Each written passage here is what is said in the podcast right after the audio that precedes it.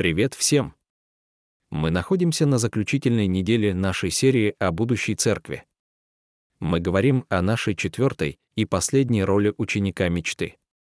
То есть о роли, которую, по нашему мнению, должен исполнять каждый последователь Иисуса в Грейс. Мы определяем, как на самом деле выглядит ученичество и духовная зрелость в реальной жизни в нашем контексте.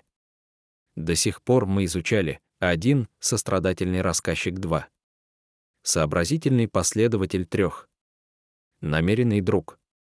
А сегодня мы рассмотрим номер 4. Штатный влиятельный человек, я изложу это описание в виде нашей главной идеи, как встроенный влиятель, я понимаю, как Бог целенаправленно одарил и расположил меня, чтобы умножать его работу в мире. Я знаю, что слово «влиятельный» немного модное. И мы это учитывали, но дело в том, что это еще и вечное слово. Это не совсем новое слово, для понимания которого вам должно быть меньше 25 лет. Мы же не используем в описании слова как «реслабон» или «прикольно». Слово «инфлюенсер» всегда что-то значило и будет значить за пределами того узкого применения, которое оно имеет сейчас. Но мне также нравится идея искупить нынешнее значение. Мир думает, что влиятельный означает вот это, но в Божьем Царстве это означает вот то. Поэтому мы сохранили это слово и говорим, что считаем, что каждый христианин в благодати призван оказывать влияние на жизнь окружающих его людей, в какой бы семье, на какой бы работе, в каком бы кругу друзей или хобби вы ни находились. Ваша роль не пассивна, но вы оказываете влияние на других. Мы уже говорили об этом важном сдвиге в сторону миссионерской переориентации. Ваша жизнь не бессмысленна, вы не созданы для того, чтобы просто прозябать у вас есть цель, и вы рождены, чтобы жить с миссией. Еще в первой неделе я рассказывал о том, как мы были посланы Богом. В Библии есть схема, согласно которой, когда человечество погибает, Бог посылает его. И мы исследовали это каскадное посылание в Евангелиях, где Бог Отец послал своего Сына, Отец и Сын послали Дух, а затем Отец, Сын и Дух послали нас. Сегодня я хочу привести вам этот отрывок в самом начале, чтобы напомнить о том, что главное — это главное, а затем мы рассмотрим библейский пример того, как это выглядит — быть встроенным влиятелем. Но начнем мы с Иоанна 20. 19-22 в верхней комнате. Здесь говорится, вечером того дня, первого дня недели, когда ученики, опасаясь иудеев, заперли двери, Иисус, придя, стал между ними и сказал им «Мир вам». Сказав это, Он показал им свои руки и свой бок. Тогда ученики обрадовались, увидев Господа. Иисус снова сказал им «Мир вам». «Как послал меня Отец, так и я посылаю вас». И, сказав это, Он дыхнул на них и сказал «Примите Духа Святого». Иисус возвращается из мертвых, его ученики собрались в верхней комнате, спрятались, и он созывает собрание персонала. Это вечер воскресенья, так что для собрания персонала это странное время. Но это была немного экстренная встреча, месяц назад ее не было ни в одном из их календарей, но вот она собралась. Импровизированное собрание сотрудников движения Иисуса. Внезапно их лидер, которого только что убили, появляется из ниоткуда и идет к доске, чтобы изложить свою стратегию движения вперед в этой новой реальности. Слово, которое он пишет, чтобы привлечь их внимание, посылать, как Отец послал меня, так и я посылаю вас. Это слово «миссия» или «миссия». Он говорит, форма моей жизни — это посылание. Я был послан на миссию. Теперь я передаю эту миссию вам, и моя миссия должна стать образцом для вашей жизни. Своим ученикам и всем нам Иисус говорит, теперь Божья миссия — это ваша миссия. А Божья миссия, о которой Он говорит, это спасательная операция по возвращению своих потерянных детей и восстановлению мира от всего того, что поразило его физически и духовно из-за греха. Иисус смотрит на нас и говорит, вот план, вот ваша миссия, я хочу, чтобы как можно больше людей по всему миру обрели любовные отношения с Богом благодаря моей жертве. Я хочу, чтобы люди услышали и поверили в эту благую весть о том, что новая жизнь доступна им через прощение и примирение. Теперь я посылаю вас жить с миссией. В этом отрывке есть несколько напоминаний, которые я хочу, чтобы вы уловили. Где бы вы ни были, вы были посланы туда Богом, как только грех появился в Бытии 3, Бог приступил к работе.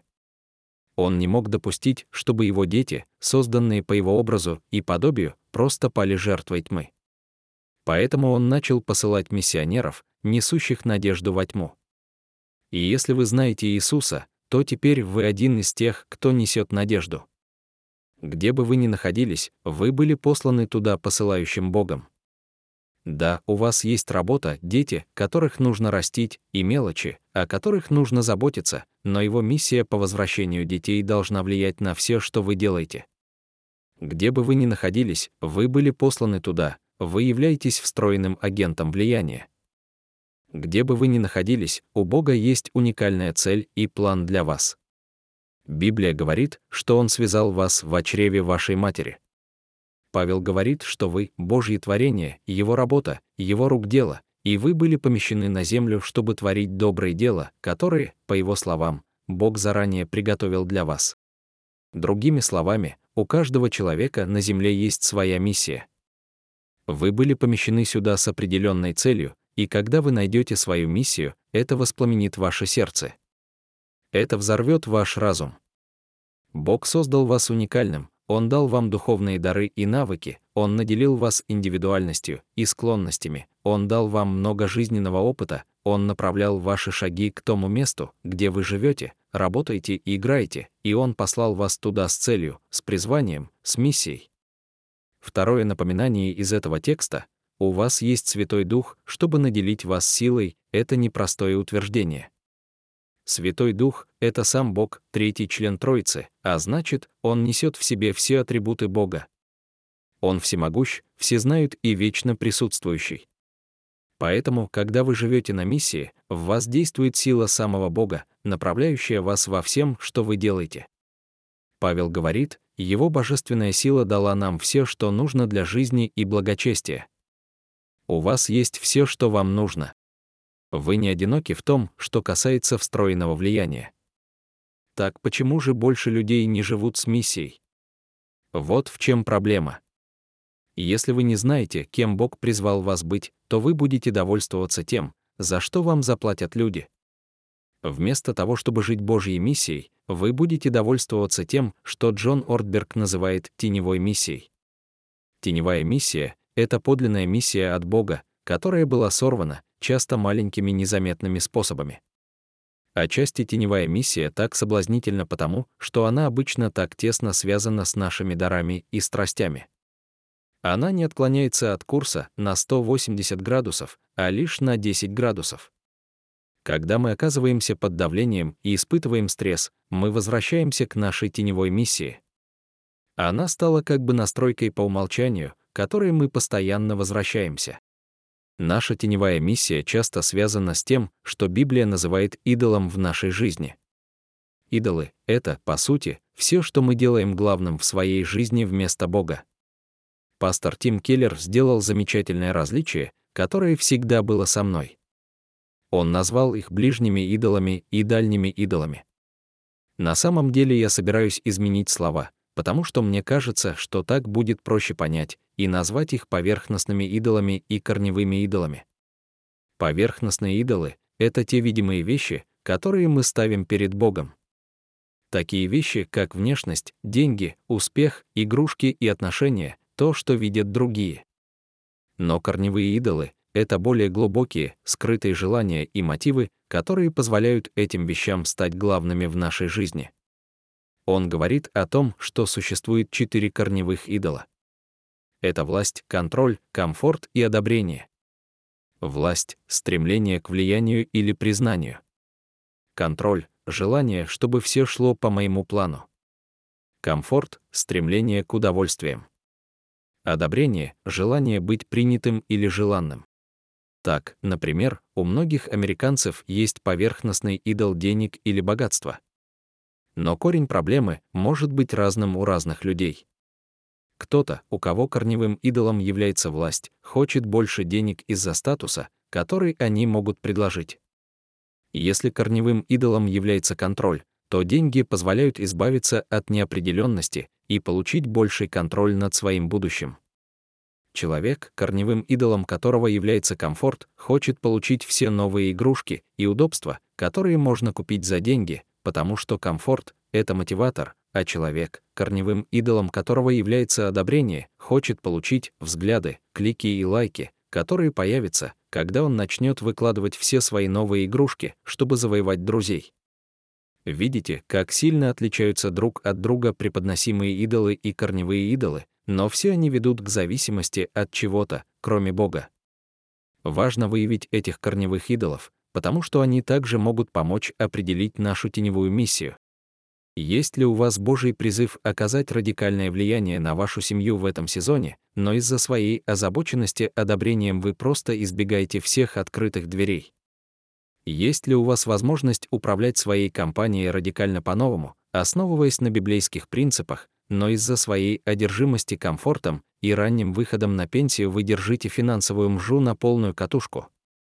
Бог призывает вас рискнуть и открыть свой дом для книжного клуба или обеденной группы с группой соседей, но поскольку некоторые из них неизвестны и, возможно, придерживаются некоторых моделей поведения, с которыми вы не согласны, ваш корневой идол контроля кричит, что вы рискуете потерять контроль над ситуацией. Вы видите, как эти идолы могут всплыть на поверхность, когда Бог возлагает на ваше сердце призвание или ставит перед вами миссию. Стройный влиятельный человек говорит, «Я понимаю, как Бог целенаправленно одарил и расположил меня, чтобы умножить его работу в мире». И пока мы размышляем об этой роли, я хочу, чтобы вы обратились к нашему главному тексту на сегодня. Он находится в ветхозаветной книге Исфирь, глава 4, начиная с 11 стиха. Есфирь — один из моих любимых героев во всей Библии. Это невероятная история. И пока вы добираетесь до нее, я должен ввести вас в курс дела. Есфирь была сиротой, ее родители умерли. Ее воспитывал приемный двоюродный брат по имени Мардыхай. Они были двумя еврейскими изгнанниками, жившими в чужой стране Персии. В конце концов, она стала королевой, но все началось с конкурса красоты. Никто не знал ни ее происхождения, ни того, что она была иностранкой, да и не задавали много вопросов, потому что она была такой красивой девушкой, и она привлекла внимание царя, который организовал конкурс красоты, чтобы выбрать новую королеву. От прежней королевы он избавился, потому что она не хотела грубо выставлять себя на показ на вечеринке по его приказу. Он был настоящим призом. Имя царя, возможно, вы знаете его из истории, он — видная фигура в фильме «300» о последнем сопротивлении спартанцев и их союзников персидскому нашествию на Грецию, звали Ксеркс. Итак, Эсфирь была выбрана царем Ксерксом, чтобы стать его следующей царицей. Она оставляет Мардеха и свой народ, переезжает в замок и проходит через все, что требуется для того, чтобы стать царицей. Теперь вам нужно узнать еще об одном персонаже. Его зовут Аман. Аман — правая рука Ксеркса. Он второй по старшинству, у него много власти, но ее никогда не бывает достаточно. Аман не может перестать говорить о себе. Аман такой-то и Аман такой-то. Он хочет, чтобы другие льстили ему и раздували его и без того непомерное эго. В конце концов, Аману удается договориться. Всякий раз, когда он проходит мимо, все должны склоняться перед ним в изысканном поклоне. Большинство людей соглашаются на рекламные трюки Амана, потому что боятся его. Никто не хочет расплачиваться за неповиновение его мелким трюкам. Ну, почти никто. Но есть один человек. Кузен Мордекай. Мордекай из-за своей веры в Бога отказывается кланяться, и Аман приходит в ярость. Он немного покопался и выяснил, что Мардахей еврей. Он выжидает время, вынашивает план и в конце концов отправляется к царю Ксерксу. Он говорит, что евреи нонконформисты, что евреи мятежники, поэтому в интересах царя, вот злой прыжок, полностью уничтожить их путем геноцида. Аман даже предлагает профинансировать проект на свои деньги. Помните, никто не знает, что царица Эстер связана с Мардыхаем и тоже принадлежит к еврейскому клану. Царь, не моргнув глазом, одобряюще кивает. Вскоре по всему городу расклеиваются плакаты, гласящие «Убейте весь еврейский народ в тринадцатый день двенадцатого месяца». Вот день, вот время, и если вы собираетесь быть хорошим персидским гражданином, то, если у вас есть соседи-евреи, идите и убейте их сами в этот день. Это ужасная ненависть не нова, а она очень стара. Мардыхай видит плакаты и тайно идет к Эстер, зная, что она — последняя надежда остановить это. У нее есть доступ к царю, хотя обращение к нему наверняка приведет к ее казни, поэтому Мардыхай говорит, «Эсфирь, ты имеешь влияние на царя, и, возможно, ты находишься на этом месте, в этом положении, с этим доступом к этому человеку, для такого времени, как это. Я хочу прочитать отрывок из четырех. Один — это ответ Есфири на вызов Мардехея. Они разговаривают через посланника. Все слуги царские и жители царских провинций знают, что если кто-либо из мужчин или женщин придет к царю во внутренний двор без зова, то есть только один закон — быть преданным смерти, Кроме того, кому царь протянет золотой скипетр, чтобы он остался жив? Что же касается меня, то я не был призван к царю в эти 30 дней. И рассказали они Мордыхаю, что сказала Исфирь. Тогда Мордыхай велел им ответить Исфире, «Не думай про себя, что в царском дворце ты спасешься больше, чем все прочие иудеи. Ибо если ты будешь молчать в это время, то облегчение и избавление придет к иудеям из другого места, а ты и дом отца твоего погибнете. И кто знает, не для такого ли времени пришла ты в царство. Тогда Эсфирь велела им ответить Мардыхаю, «Пойдите, соберите всех иудеев, какие найдутся в Сузах, и поститесь от моего имени, и не ешьте и не пейте три дня, ни ночью, ни днем. Я и мои молодые женщины тоже будем поститься, как вы. Тогда я пойду к царю, хотя это против закона, и если я погибну, то погибну.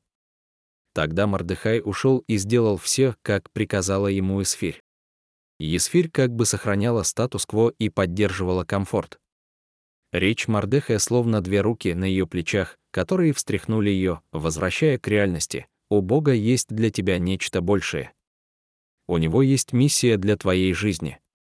Ты послана в это место и в это время. Ты должна пойти к королю, раскрыть свою истинную сущность и выступить в защиту жизни своего народа, пока нас всех не убили. Отключись от автопилота и прими свою миссию от Бога. Может быть, только может быть, говорит Мардыхай, ты пришел в царство именно для такого времени, как это. Это ваше время. Возможно, некоторые из вас сегодня нуждаются в подобном пожатии плеч. Вы плывете по течению, поддерживаете себя, выполняете привычные действия. Некоторые из вас проживают свою жизнь на автопилоте. Ваш брак, ваша работа, ваша семья, вы просыпаетесь, делаете какие-то дела, приходите домой, ложитесь спать, а завтра просыпаетесь и делаете все заново. И, возможно, сегодня в этом тексте Бог напоминает вам через свое слово, «Эй, ты находишься на этом месте, ты находишься в этом положении, ты находишься в этих отношениях, ты находишься в этой ситуации специально для того, чтобы ты мог жить с миссией и быть послом надежды для моего царства. Здесь есть замечательный принцип, который применим и к нам. Он заключается в следующем. Бог идеально расположил вас, чтобы вы могли на кого-то влиять. Может быть, сейчас это ваши дети, или друг, или начальник, или невеста, а может быть, это целый район или отдел на работе. Я напомню вам, что где бы вы ни находились, это дар Божий, и то, как вы используете это положение, является актом поклонения Богу. Возможно, вы находитесь там, где находитесь, не для того, чтобы сделать карьеру, заработать больше для себя, а для того, чтобы предложить свое влияние. И послушайте, я не говорю здесь о влиянии на уровне выпускника, возможно, это влияние на уровне дошкольника. Немного пугающе читать историю о том, как влиять на королей, рискуя своей жизнью. Но, возможно, самое влиятельное, что вы можете сделать прямо сейчас для одного из своих коллег, это испечь для него пару дюжин печенья. Или самым влиятельным поступком для вашего соседа будет отправить искреннее текстовое сообщение с ободрением. Или самое действенное для одного из ваших детей — это полежать в его постели лишние полчаса до сна и поговорить. Пожалуйста, не думайте, что это относится только к большим вещам. часто мелочи и есть большие дела. В любой момент, когда вы готовы использовать свое время, свое положение, свои полномочия, свои связи, свои деньги на благо другого. Для бедного, для борющегося, для человека из вашего окружения, который в этом нуждается, вы реализуете эту роль встроенного агента влияния. В стихе 15 мы видим, как Есфирь переживает тяжесть своего решения. Но затем она разрабатывает план, ее первый инстинкт — поститься и молиться. Она зовет всех своих знакомых, кто верит в Бога, и просит их поститься и молиться. Три дня поста среди иудеев и среди ее друзей.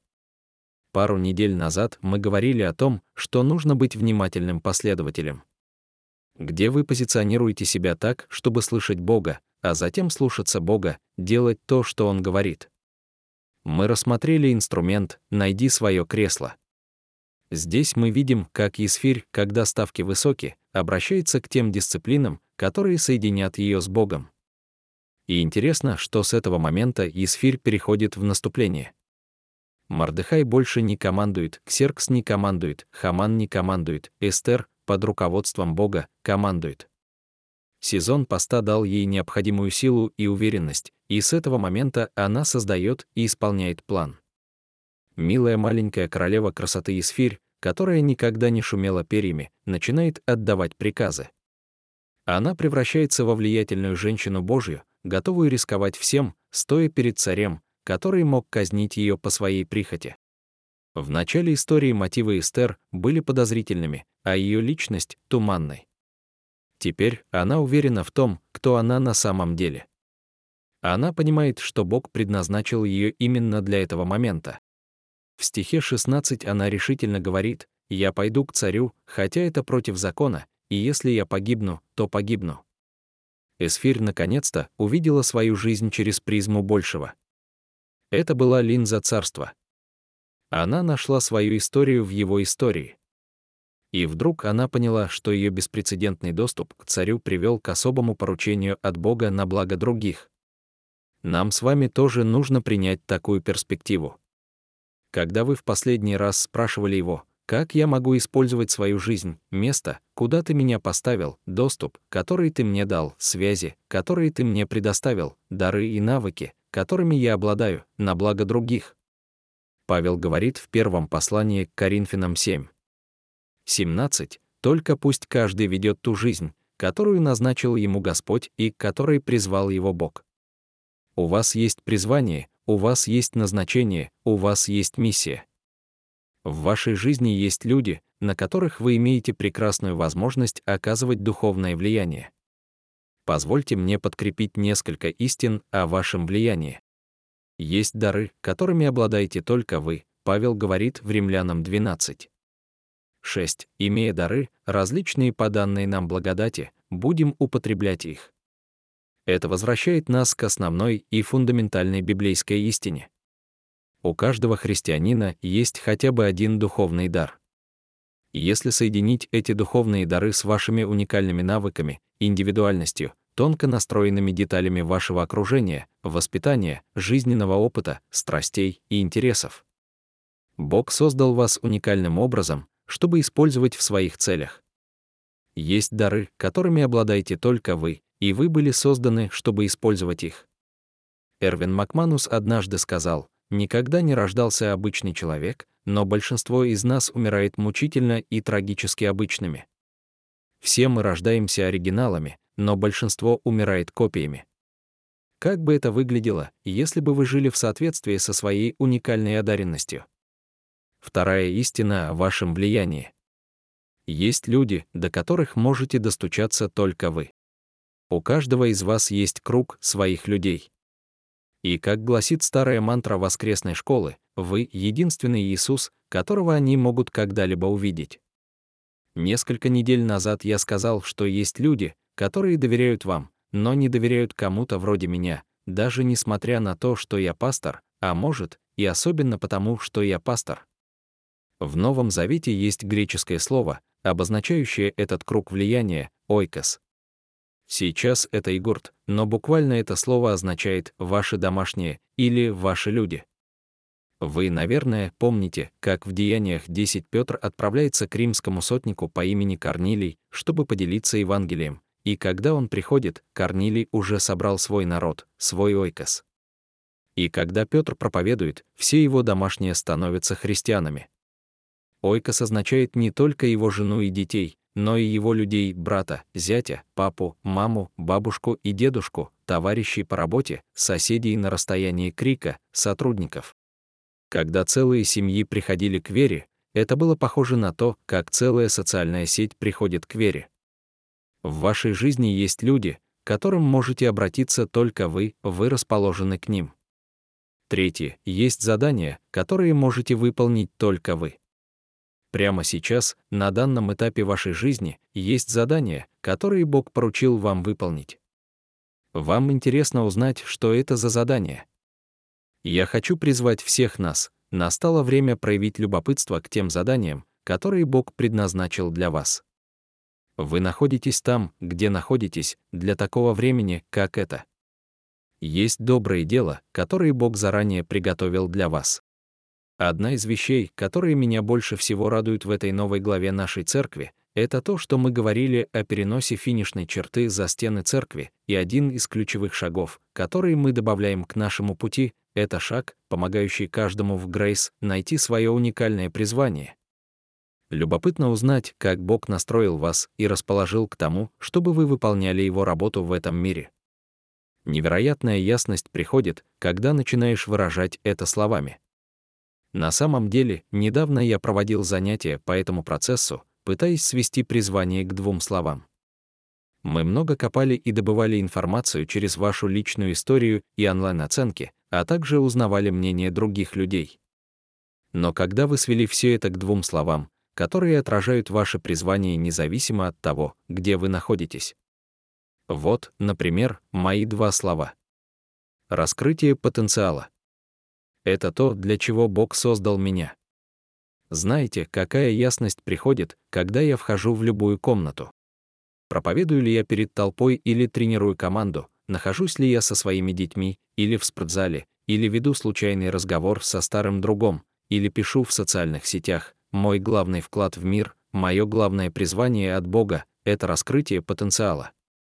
Мы хотели бы провести целую группу людей в Грейс и по всему нашему региону через опыт под названием «Найди свое призвание», где вы назовете свое уникальное призвание, а затем исследуйте, как оно выглядит, чтобы реализовать его в конкретных заданиях на данном этапе вашей жизни, где Бог расположил вас.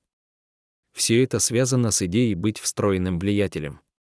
И позвольте мне немного поговорить о нашем коллективном потенциале.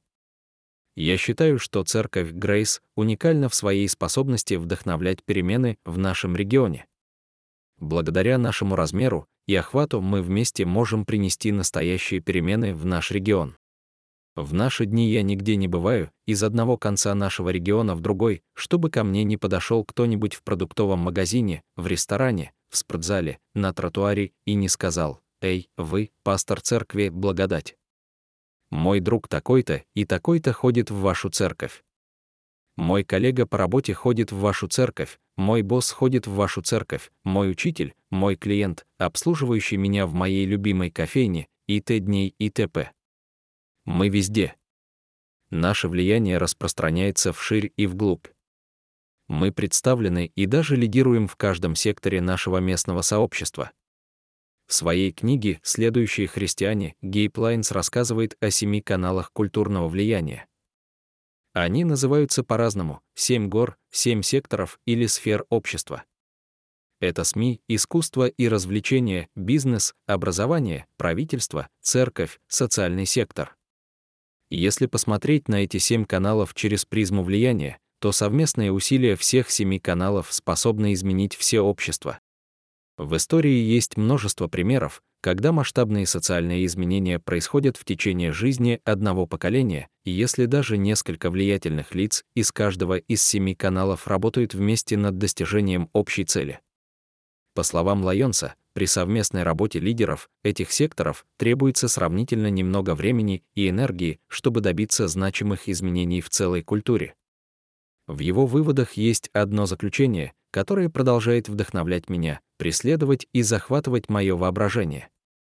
Он говорит, что церковь — единственная из этих семи секторов, которая каждую неделю собирает в одном месте представителей остальных шести. Подумайте о потенциале.